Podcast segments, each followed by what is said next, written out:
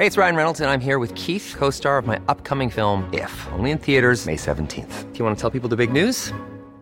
All right, I'll do. Sign up now and you'll get unlimited for $15 a month in six months of Paramount Plus Essential Plan on us. Mintmobile.com slash switch.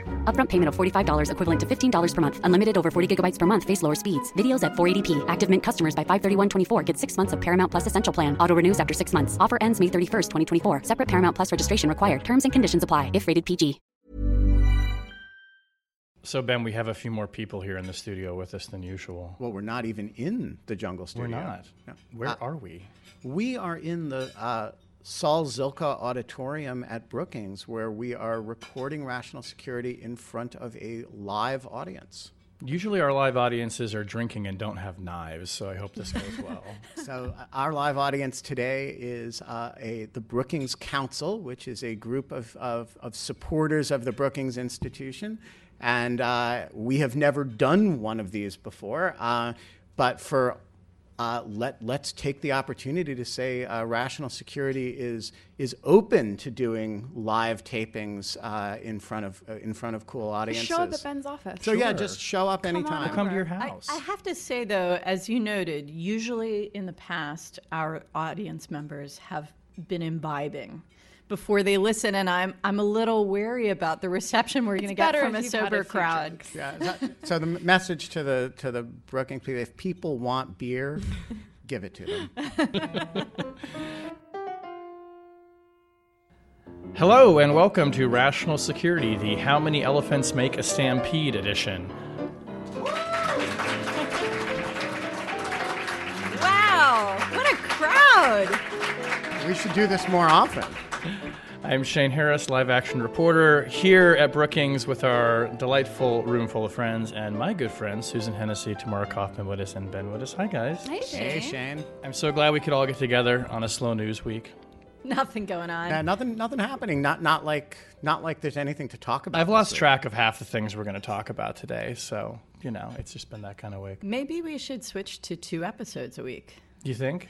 Uh, actually, no, no, Mount I a don't. GoPro and just have it be a continuous live stream of Yeah, everything that's that would be going good, like a Facebook Live kind of thing. Yeah, yeah, but all the good. time. Just follow us around Actually, all the time. I feel like life in Washington is just an ongoing reality show all the time, and I wish that we could take a commercial break. It's time for us to keep up with the times, guys. On the podcast this week, leading GOP lawmakers say there's nothing normal about the Trump administration.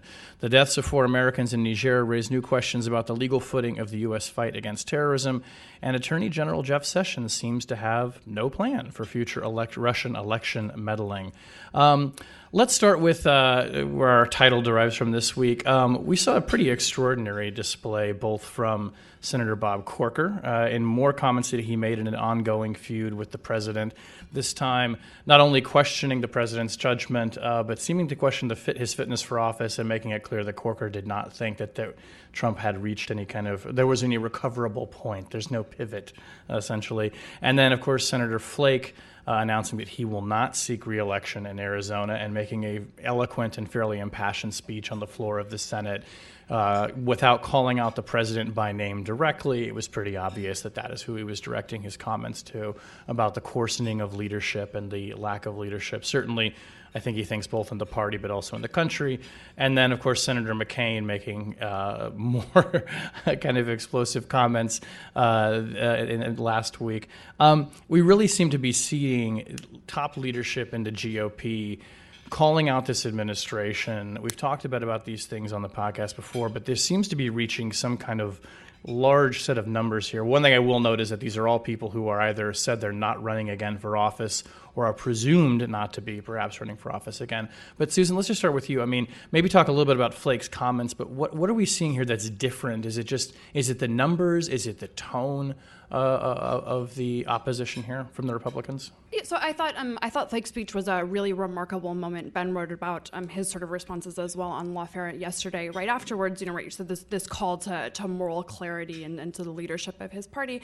I mean, I I think what we're seeing right now is um, sort of senators reaching decision points. Right, there there are really only three paths here. Um, you stay and fight, you leave and fight, or you stay and you try and make it work. Um, and we've seen different uh, sort of different uh, members of Congress with sort of you know their own personal sensibilities try and work through these various options. And I think what we are seeing, particularly as you know sort of Corker, uh, Flake, and McCain, three people who are presumed not to. You know, Flake has announced, but uh, and Corker has announced, but McCain presumed to probably not be re- uh, running for reelection again in five years. Um, right, that that seeing that actually that path of, of deciding that you're not going to try and make it work, you're not going to stay in, in Congress, uh, you know, that is the one of the only ways to do sort of this um, this full-throated articulation of opposition to the president. I think what's going to be most interesting is what Flake's words are followed by, either in terms of the reaction of his own caucus, sort of, you know, we did see members stand up and, and praise him. Uh, what sort of actions are going to follow, right? Is he going to sort of go along to get along and, and uh, you know, represent GOP values for the next 14 months he has in office? Or is he really going to carve out a third independent sort of party role for himself and, and be obstructionist and oppositional uh, against Trump on the issues that he cares about? Right. So I, I think that that's a very good question to ask. In other words, is he trying to rescue something, the Republican Party, the conservative movement, whatever label he might attach to it, or is he going to stand in the path of the oncoming train that is Trumpism and its takeover of the Republican Party? And I don't think we actually know the answer to that yet. Um, I, I, think it's worth noting, too, that in addition to these um, notable senatorial defections, if you will, from what had up until now been a sort of uh, uh, cohesive willingness to go along uh, among, with the with the president on Capitol Hill. Uh, you also had President George W. Bush come out in the past week with a major speech um, at, as part of rolling out a, a report by his presidential foundation on democracy and the future, the crisis in Western democracy. A speech about uh, the crisis of confidence that Americans seem to have in our own political system, but not all that oblique uh, criticisms of Trump and Trumpism in the process of, of talking about that.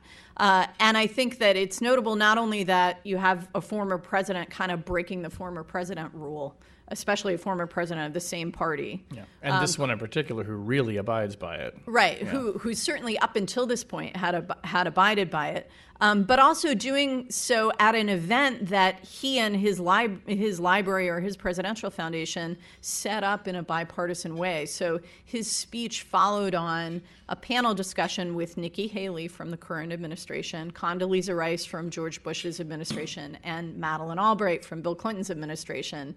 And Rice and Albright were both also critiquing Trump's approach to diplomacy, the role that Nikki Haley has played in um, facilitating uh, what appears to be a shaking of some major American alliances and, and American leadership on certain issues, especially democracy, which was the theme of this conference. So I think when you add that, um, you you have more than some Republicans who are saying, "Wait a minute, we need to fight for the future of our party, fight for the future of our movement, and maybe need to do it from outside elected office because we can't win right now."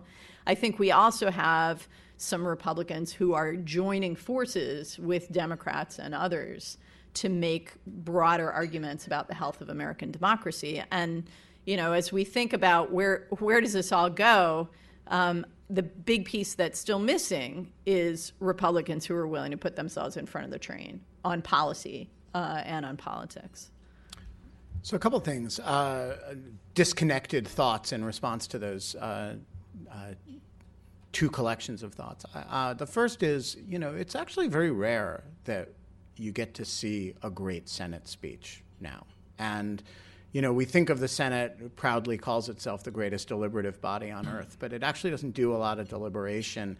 And certainly the tradition of great Senate oratory, like if you think about as, you know, kind of Daniel Webster and John C. Calhoun debating things, right? That's a long dead tradition. And, and the idea that there is uh, that somebody actually goes to the Senate floor and makes what is genuinely an important speech is a novel moment, uh, and it's very rare that it happens. And uh, this speech was actually important, uh, not merely uh, in being well thought through and, and impassioned, but also in containing some, I, I thought, uh, sort of remarkable intellectual content. And the intellectual content uh, is not merely that we need to tell the truth about we as Republicans, we as conservatives need to tell the truth about the administration, uh, but that and that we need to stop being complicit in it and stop covering for it.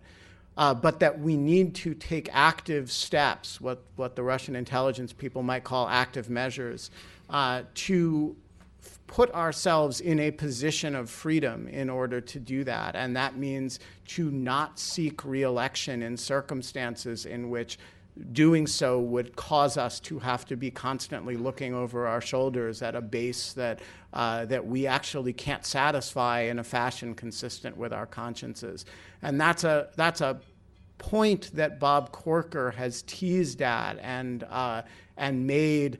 Uh, in sort of general terms, but Flake really spent the time to lay it out as an analytic matter, and it's a very powerful argument. Um, that I think will actually be remembered, um, and it'll be remembered as a speech and an argument. Um, uh, the second thing, which you know I, I think got overlooked in Corker's remarks yesterday, was that he began to tease the answer to the question. Okay, so you give a speech like this, or you you know you lambaste the president, but then what do you do? Right? And he announced yesterday in his conversation, uh, and people didn't really pick it up, that he's going to be holding a bunch of hearings on areas where the administration is doing, you know, what he described as grave damage to American national security interests, and uh, and. Flake also talked about that, the sort of dismantlement of the, the rules based order that the United States has done so much to create and benefits from so much. Uh, and so I think you are not only seeing the, the statement of principle, which is important in its own right, but you're beginning to see the outlines of what an action plan looks like for that group of Republicans who they're not going to start voting with Democrats on all kinds of policy matters that separate liberals from conservatives, because at the end of the day, guess what? They're conservatives, right? And there's certain things that they believe in as conservatives that that this administration, at least when it gets around to doing anything that resembles policy, does represent or tries to represent. Uh, but an action plan that sort of reflects getting in the way, as Tamara says, the the putting yourself in the path of the train on the uh, on the leadership personality and sort of dangerous uh, conduct and and uh, uh, corrosive um, leadership issues that the president sort of embodies as uh, the sort of proud ignorance with which he and bullish bullyishness with which he in, uh, routinely engages. And I think that's a pretty substantial development given how narrow uh, Mitch McConnell's uh, you know functional majority in the Senate really is. Well, let me just read a passage that gets at this. I think from Flake's remarks, which we've been talking about. He said at one point, If I have been critical, it is because I believe it is my obligation to do so. And as a matter of duty and conscience, the notion that one should stay silent and as the norms and values that keep America strong are undermined, and as the alliances and agreements that ensure the stability of the entire world are routinely threatened by the level of thought that goes into 140 characters, the notion that we should say or do nothing in the face of such mercurial behavior is ahistoric and I believe profoundly misguided. So let me just ask the, the, the obvious question here. I mean, maybe I'm overreacting. This sounds like the beginnings, the intellectual underpinnings of an argument about the 25th Amendment and removal, which we've talked about on this show before, or some kind of step to fundamentally block the president. He's not just saying, we need to bring him over to our side. He is sounding an alarm and exhorting lawmakers to say, this can't stand. This has to stop. Right. So I'm I'm less convinced that he's sort of referencing the 25th Amendment, and it's more likely that he would sort of be talking about impeachment type proceedings.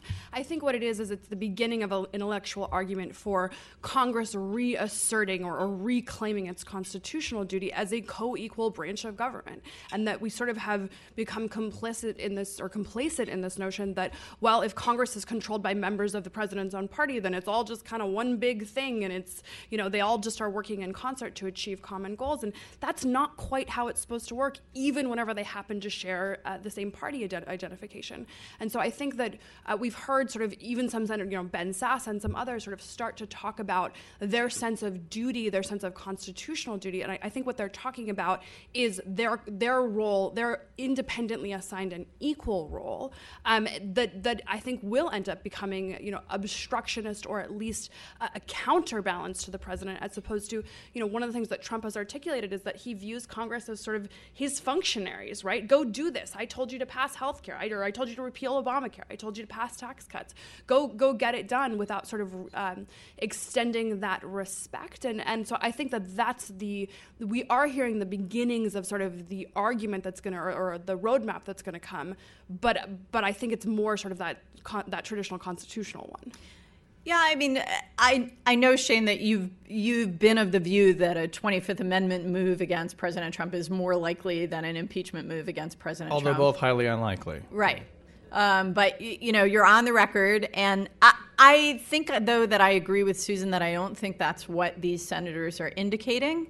Um, I I think that what this criticism refers to uh, is the danger of international crisis posed by, as Flake put it, a mercurial president who um, does foreign policy in 140 characters. Uh, also, why hasn't Twitter given him double the length uh, for Twitter? I think, you know, given that it's pretty random, it's very interesting that they've chosen to exclude him from double the length. more space, he would articulate. Right, he'd turn a corner. He's maturing. He just doesn't have space to show us.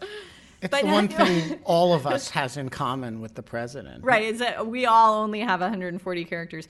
But I, I think the point is it's about foreign policy. It's particularly, I think, for these senators about North Korea, where there is a real danger of miscalculation or unintended escalation with severe consequences for the United States and for our allies.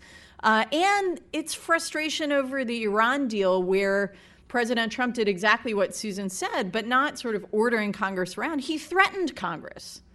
Um, he said, I don't like this hot potato. I'm dumping it in your lap. And if you don't fix it for me so I don't have to hold it anymore, I'm going to blow it up in your face. And that was that was what his speech said. And I think for senators who take seriously their responsibility on foreign policy, which let's be honest is not one of their greater authorities, um, that was offensive.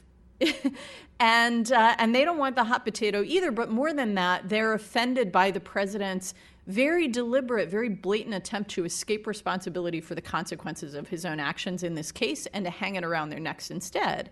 And so I think that you're going to see, if you see these guys laying down in front of the train, it's going to be on Russia sanctions, which he has not implemented. In other words, he's not carrying out the laws passed by Congress, on the Iran deal, where he's refusing to discharge responsibilities um, that were confirmed to him by Congress, uh, and and on North Korea, and possibly on the other topic uh, that I know we're going to cover today, which is the war on terrorism and and what its scope is.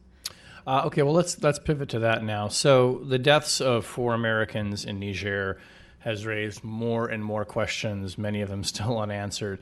Um, one of the most obvious ones is what exactly they were doing there. I think it came as a surprise to some lawmakers that we had substantial numbers of forces on the ground in Niger. Uh, not a surprise to some people who've been paying attention, but but uh, it was interesting nonetheless that this did seem to come as something uh, of a revelation that we had forces uh, in harm's way there, um, and, and it's really I think again brought up this whole broader question which we've talked about on the podcast before about the authorization to use military force passed after 9 11, the question of whether the quote unquote war on terror, however you want to phrase that, has broadened beyond the boundaries of that law, whether there needs to be another authorization. um, who were these people we were chasing in Niger? Uh, who was doing the shooting? Ben, I mean, what, what does this kind of tell us about, the, or how will you think this will inform that debate that has been ongoing, and I, and I know you think hasn't been probably robust enough about whether we need to look again at what authorities are actually governing uh, our troops deployed around the world. So I have very mixed feelings on this subject because, uh, on the one hand, I've argued now for many years uh, that the AUMF does need to be uh, re- uh, rewritten and that it is quite crazy from a uh, just you know le- almost less from a legal point of view than from a kind of democratic point of view that small we, d democratic. small d democratic point of view that we are conducting a you know large scale military operations all over the world on the basis of a document that reflected uh, in uh, September of 2001 the war we thought we would be fighting rather than authorizing the war that we actually are fighting or the many uh, little wars that we are actually fighting, and that this is not the authorization that you would expect to to provide the basis for the sorts of military actions that the United States is routinely engaged in. Uh, that said, here's the basic problem uh, Congress hasn't gotten involved over a long period of time. It has rather acquiesced to the executive branch's decision that the AUMF covers more or less whatever the, the executive branch wants to do in overseas counterterrorism. And when it has contemplated in a, in a semi serious way um, the uh, passage of a new AUMF, it has tended to do so in an additive fashion, as in, here's an additional authorization for ISIS, for example uh, which allows the executive branch to say, hey, we have all the authority we need. If you want to give us a little more, we won't say no. Uh, and so, what Congress has never been willing to do, and for obvious reasons, is to say, we are authorizing X but not Y, right? And whether that's a geographic restriction or a, an organizational type restriction. Uh, and that's a uh, and that what that means is that Congress has relegated its own role to something that is very largely symbolic at this point, and has uh, has really presided over the migration of what we traditionally think of as congressional war powers to the executive branch, and that's a uh, you know and and so part of me says yes, Congress should absolutely get back involved and write the appropriate authorization.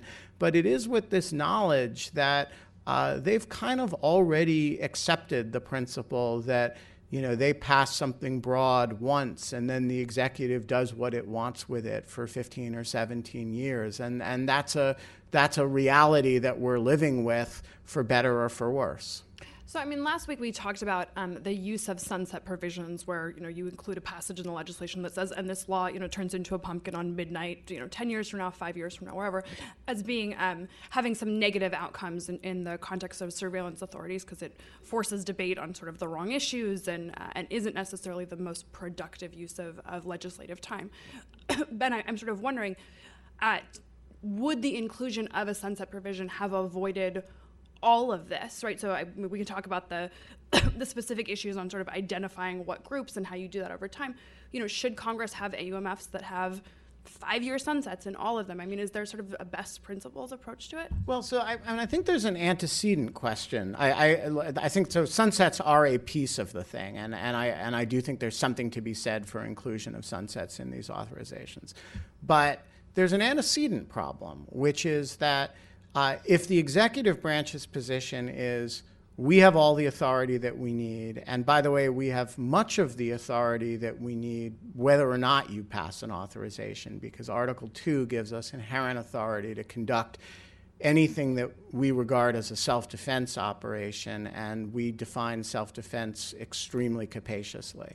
Um, so if if that's the executive branch's position and Congress's position is we will, you know, whatever we think the AUMF meant as an original matter, we're certainly not going to tell you you can't interpret it at that in, interpret it that way, and we will fund whatever operations you want to conduct, including in countries we didn't know you were operating, like Niger, uh, and uh, so and if we provide an additional or supplemental or replacement authorization, it's going to authorize all the operations that you're currently conducting. So if that's the basic lay of the land, the, you do kind of scratch your head and ask yourself the question, why does it matter what Congress authorizes? And I think the honest answer to that question is that it has very little to do with law and a lot to do with civic hygiene and with the habits on the part of Congress of bothering to authorize executive military actions and that that is a habit that if you if you if you fall out of the practice of using over a long period of time it atrophies and you don't and you actually do cede the war powers to the executive, but that the difference is not a practical difference, that certain operations will be lawful if you behave this way that are not lawful if you behave that way. Functionally, the president is going to conduct the overseas counterterrorism operations that he believes is appropriate, and Congress is going to support them uh, with whatever authorization uh, the president regards as necessary in order to conduct them. And that's, a, I think, the reality that the last 17 or however many years uh, uh, uh um, of interaction over the EAUMF has demonstrated very clearly. You know, I, I wouldn't disagree with any of that, Ben, but I think that in terms of congressional thinking, public perceptions, the civic hygiene component that you were just discussing, the last 15 or 17 years is different from what we are likely to see in the coming years because whatever else the US military has been doing around the world to combat the threat of uh, these extremist groups, we have had focal points in Iraq and in Afghanistan. We have had targets that have been uh, the focal points of our uh, ire. and therefore, administrations, um, in, including this one until very recently, have been able to claim that they're operating according to some kind of comprehensive strategy, which involves winning in these specific places. And it's very interesting to me and a bit complicating, but also important that this debate is resurfacing in the wake of this Niger raid and the deaths of, of our four uh, troops. Um, it's happening just at the moment when ISIS has lost its territorial hold, both in Iraq and in Syria, and we are therefore entering a new phase in the war on terror. So, all these other engagements around the globe, in the Philippines, in the Sahel, um, the have been ongoing, but kind of uh, marginalized by the focus on Iraq and Afghanistan, and members of Congress have been able to avoid confronting the fact that we have troops all over the world fighting all kinds of little groups because we think they might somehow be associated with the groups that we've been fighting in Iraq and Afghanistan. But now, you know, if those wars are in fact winding down, and that's a big if, right? Um, uh, if the threat from ISIS is now shifting from a territorial ba- territorially based threat to something more diffuse, uh, then all of a sudden Congress and the public has uh, an opportunity and perhaps an obligation to confront the fact that we've got around a thousand troops in the basin of Chad, Mali, Niger, and they've been there for years. Um, and we say that they are there on an advise, assist, and train mission, but they're actually engaged in operations like the one that got these guys killed. Um, and and so I think that it, it poses a particular challenge because we can't write a new AUMF that says the enemy is Al Qaeda and associated forces or the enemy is ISIS and associated forces.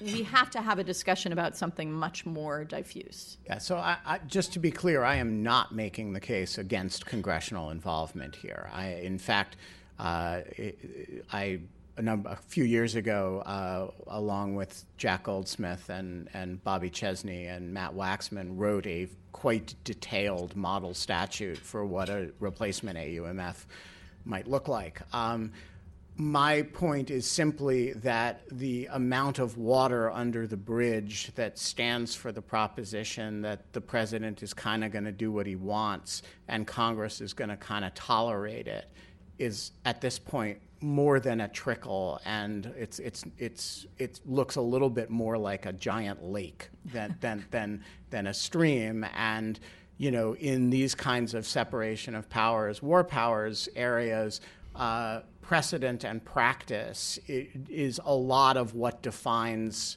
what is proper, and and we have done a lot of work in in in in that direction, and we shouldn't we shouldn't overlook that. Um, let's talk about another one of our favorite former lawmakers, Jeff Sessions. Jeff Sessions appeared last week, not in time for the podcast, sadly, before the Senate Judiciary Committee. It feels like forever ago. Can yeah, I that's say that. yeah. I can't. Even, I, I, forgot that he even. I forgot he was the Attorney General. I, I, don't know that I'd forgotten that, but I had almost forgotten that he testified a few days ago. uh, and Ben and Susan, you had a great observation on not so much what Sessions did say in his testimony before the Judiciary Committee last Wednesday, but on what he didn't say.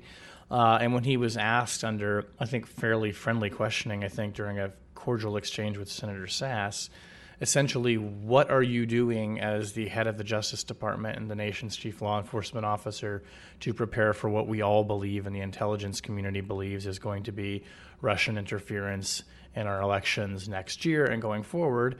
And the answer was crickets essentially right? So after his uh, you know his testimony which i also it feels like it was like weeks ago at this point um, right that you know Sasse really did he said you know i'm not going to push you on the russia investigation. A lot of the headlines really were dominated by this question of you know that, that sessions wasn't going to talk about the conversations he'd had with trump and sort of his assertion of executive privilege. Um, you know this was a, a, certainly a quieter moment and one that had escaped a lot of media attention. Um, but it's in, in which you know Sasse asked you know not just a friendly question but an easy question a sort of a give me question. You know everybody is sort of, you know, uh, smearing uh, Jeff Sessions' name and dragging it through the mud for his, you know, various contacts with Russia and this administration. And here is a Republican senator, a nice Midwesterner, saying, you know, hey, but you don't like those Russians either. And what are you going to do about this now, right? Just teeing it up for him to say, well, here's what the FBI is doing, here's what the Justice Department's doing, and here is uh, our plan for addressing what we have all acknowledged multiple times in writing in some cases is an ongoing threat that has materialized in the past and is going to incur in the next election. And his answer basically was, well, the FBI has pretty good capability, just as a general matter. And whenever he was pushed again, you know, sort of by, by Sasse and then later by Senator Klobuchar, he just didn't have an, a plan at all. We've actually seen this from a number of different officials. So DNI Dan Coats hasn't really come up with what the intelligence community pl- plan is. We now see that there's no plan on the part of law enforcement, the FBI, sort of they they own the counterintelligence mission, um, and in the areas in which Congress kind of has actually you know tried to put things back on the administration, pass sanctions, um, just basically a refusal. We're now three three weeks past the deadline to implement the newest rounds of Russia Russian sanctions. The administration just hasn't done it. Um, and so it's this really sort of bizarre undercurrent against the backdrop of all this suspicion about Russia, of, of total inaction to address the threat that we all agree and know is coming in 2018 and in 2020. And so, what do we make of that? I mean, you're, you're right. This is a softball answer. You could you could just list off, you know, platitudes, frankly, if that's what you wanted to do. What do we make of the fact that there has truly not been an articulated strategy for dealing with this? And by the way, Republican members of Congress say this is a problem. Every senior uh, leader in the intelligence community is on record saying it's a, a problem. Point. Yeah. right. so I, I, actually think. Let me think know, about it. Yeah. So I actually think it's worse than Susan just said. I, if, if you can imagine that, because Sessions actually at critical points didn't seem to understand the question, and the question that Sasse asked him was as Susan describes, we're not gonna, I don't want to grill you about the ongoing investigation from which Sessions is in any event recused, right?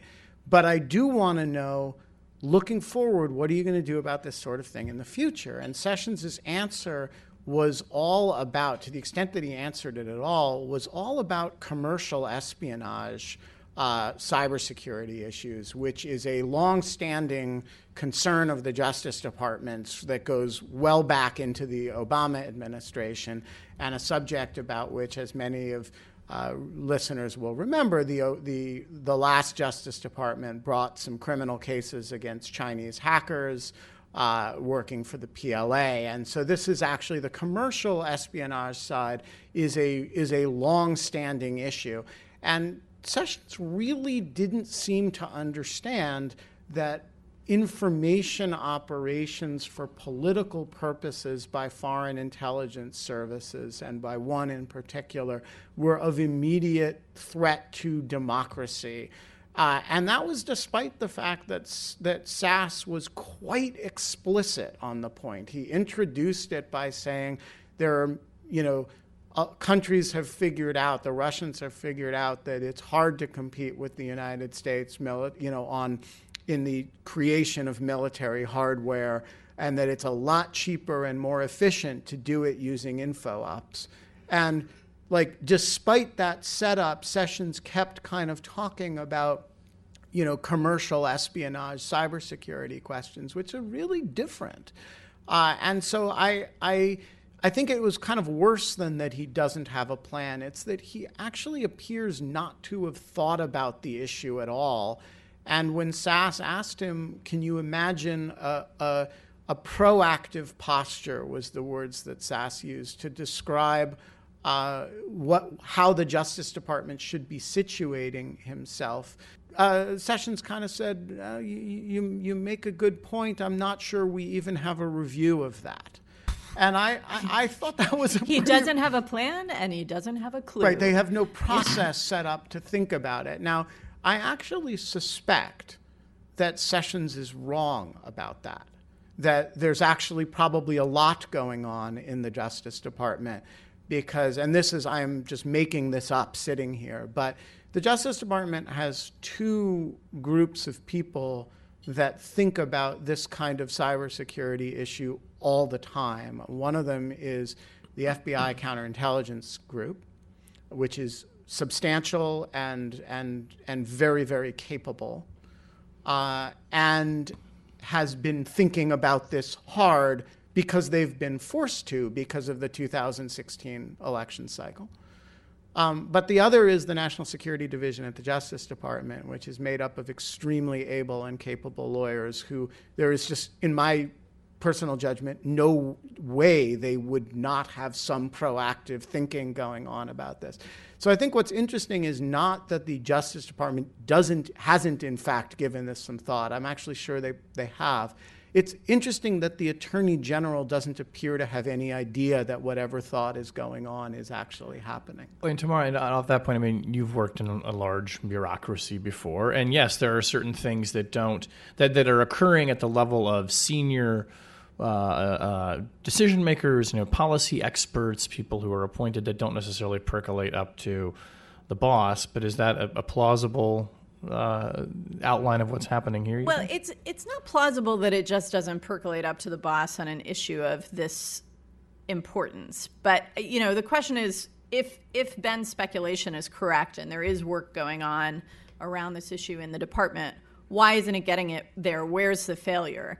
You know, there's likely a failure of Sessions to ask the question. And it, you know, if he doesn't have a clue about the nature of the threat, that would suggest why he hasn't asked his staff the question. His staff fail to prepare him adequately for the hearing and to say, well, you know, we can't talk we don't want to talk about all these other things about his conversations with Trump about the the ongoing Mueller investigation so let's make sure he's well prepared to talk about the things that we can tell a good story on that's what his staff should be doing for him um, and you know it makes me wonder too whether there's some kind of shyness um, within the department about flowing information up that has anything to do with russia because he's recused himself on the investigation over the 2016 election.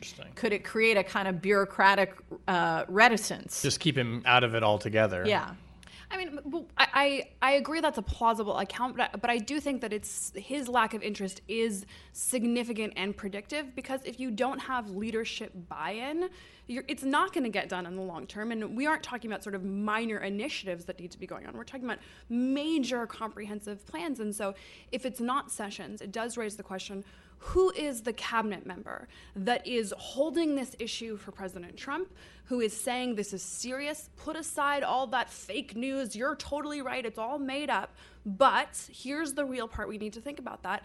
You know, is it Mattis? He's got a lot of other stuff on his plate. You know, naturally it would be the attorney general. And so if Sessions isn't going to play that role, I, I, think it's reasonable to ask, okay, well then who is? I, I also think there's another point here, which is where's the demand signal? Um, from Congress because these are the guys who are running, right? And presumably they have a, they don't necessarily know that the Russians' uh, interference is going to favor them. In fact, it's likely just to screw things up. Um, and so they are the ones who should be placing these demands on the executive branch. I don't know if Sasse asked this question as a softball question or if he asked it on behalf of concerned colleagues, but certainly in the follow up, you would expect to see members of Congress going to the administration and saying, come on, it's not just you know, we don't just need your help with raising money and we don't just need Trump to come out to rally the base. We need you to protect us against this stuff that could really screw us up. Right. Okay, let's move on to object lessons. Tamara, would you like to share first? Um, I have a quick one, and it's a happy story. Uh, longtime listeners of Rational Security will uh, remember Ryan Evans, and, and NatSec nerds will know Ryan Evans of War on the Rocks. He's been on our podcast. Uh, and War on the Rocks uh, has just formed and, and launched a new partnership with the University of Texas to publish something called the Texas National Security Review. They just launched yesterday, uh, and you can find them at tnsr.org. And this is really, you know, part of the the broader um, opportunity that podcasts and websites like War on the Rocks uh, and um, and other platforms have created for those of us who work professionally on these issues is we have more and more opportunities for discussion between academia and policy and journalism uh, and uh, and people who work on these issues in the private sector. And the Te- Texas National Security Review is designed, it's rooted in the academy. It cares about rigor and quality, but it's designed to help further that conversation at greater length than we do in podcasts or in short blog posts um, to really create a journal uh, where academics and non academics can come together to talk about national security topics. So I urge you all to give it a look. Great. Uh, ben, what's your object? So, uh, since the beginning of the year, uh, as listeners will remember, there has been a flood of food products coming into uh, and, and beverage products, and, be- and particularly beverage products, and. Um, but uh, and we have uh, stopped uh, doing shout outs to everybody who sends us you know a bottle of scotch or whatnot although we are grateful although we are sure so are. grateful but this week a thirsty. this week i went down to the post office and since stamps.com is not sponsoring us i can point out that i stood in line at the post office. And I, I, I, shared moments with my fellow human beings standing in line. And when I got there to the, to the uh, end of uh, the post office line, in my mailbox um, was a large box from a woman uh, on Twitter. I actually don't know how to pronounce her last name. Her name is Nicole Zuffle, Zufle. Z U E F L E. Yeah, it, uh, there, you, get into Covfefe land, uh, which contained uh, baby cannon cookies. Um, and uh, these, uh, nice. so we're, we're uh, posted. They were very impressive. They like, were, they were fondant. Well done. Extremely impressive cookies uh, with a perfectly lovely note. Uh, and uh, so I just want to give Nicole a, a, a, shout out and and and and our all of our thanks um, and uh, you have really outdone yourself. The cannons are so proud. Aww. Yeah, they, they, they, they send their a boom in in uh, in in homage. Did they have a kick? Were they like cinnamon flavored? They were excellent. Oh, nice. All right, uh, my object this week. Uh, if you, like me, had been trying to follow the long locked Twitter account of Reinhold Niebuhr, or Niebuhr, as we might say, uh, you were pleasantly surprised to find this week that it had been unlocked and that the true author of that Twitter account had finally revealed himself to be none other than the former director of the FBI, Jim Comey, um, who uh, has in fact been tweeting and has been in Iowa, although I don't think for any necessarily presidential ambitions. It's been reported that he was there visiting family. He's wearing running shoes. Can't a man just go to Iowa Can't I if just he go to Iowa to? for Christ's sake? um, but Comey finally revealed this after a series of sort of you know enigmatic tweets about leadership and pelicans, and you know which gave rise to all kinds of amazing conspiracy theories on Twitter. Uh, revealed himself to be in fact the author of this Twitter account by. Uh, releasing a picture of himself standing wearing his New Balance sneakers on the middle of a highway in picturesque farm country in Iowa. Um, uh, it is in fact him. I think we've confirmed this. Although one fellow reporter I know said, "Oh, come on! There's lots of six foot seven former FBI agents wearing New Balance in Iowa. It's also like a whole conspiracy. Like there's no shadow. There's no shadow. The cornfields wouldn't be barren right now. Where was he? That's not really Iowa." Um, Oh, but anyway, Comey but- truther Twitter. But this this is my object because I'm just absolutely delighted by the fun that Jim Comey appears to be having at all our expense. And I, Susan, I have my object is subsidiary, which is an enterprising Twitter user who took all of the photos that Jim Comey has tweeted, which is sort of like you know of a lake or birds, and made them into um, like '80s album covers. So They're like one- James Taylor albums. It's like James Comey reputation, extremely careless. One's called honest loyalty. That's a that's a romance. That's a ballad great. album. It's a ballad album. Mildly nauseous, which was my personal favorite. Um, so, you know, I for Now, one, is someone going to write the songs? they sh- right. Oh, I think it's probably the happening right gives now. And gives. Yeah. Um, and I think Jim Comey's second act as like a polite internet troll is just delightful. Yeah. And one of the gifts of 2017, Indeed. which isn't over yet. Indeed, indeed. Uh, well, something is over. Our podcast brings us to the end of this week's show. Rational Security is a production of Lawfare, no longer just Spaghetti on the Wall. Yeah, so we used to be a production of Spaghetti on the Wall Productions, but now we are folding this whole thing into the ever growing Lawfare Hastening towards empire. the singularity. Exactly. We threw Lawfare spaghetti on on the the wall, wall. and Lawfare stuck. Uh, you can still find our show archive, I suppose, though, at our website at spaghettiandwallproductions.com. You can follow us on Facebook. You can find us on Twitter at RATL Security. And remember, whenever you download the podcast from Apple or Stitcher or Overcast or whoever, leave us a five star canon review. Uh, No one is leaving this room until you all download the podcast and leave five stars. The doors have been locked. You'll find escape quite impossible. Just just kidding. It's a joke. We're almost done. our audio this week, I think, is performed by several people, thanks to Brookings uh, and our crew here. Our show is produced and edited by Jen Patja. Our music is performed this week by Bob Corker, Jeff Flake, and the Co-Equal Opposition, Very nice. Very nice. with accompaniment Wait, by. the, the co-equal opposition is that like an emo band? Yeah, can't you see it? Yeah. Exactly. Yeah, okay. Like like you know, lonely in the well of the Senate when only C-SPAN is watching. They're How long till someone just auto tunes Flake's speech and makes Oh, it into like yeah, yes. that's gonna happen. Well, and puts it on a Comey album. yeah, exactly. Sophia Yan can do that for us while she's not actually performing our music. Uh, on behalf of my good friends that are sitting right here in front of me, Susan Hennessey, Tamara Cofman Wittes, Ben Wittes, and our fabulous guests, give yourself a round of applause. I'm Shane Harris. We'll talk to you next week. Thanks for listening.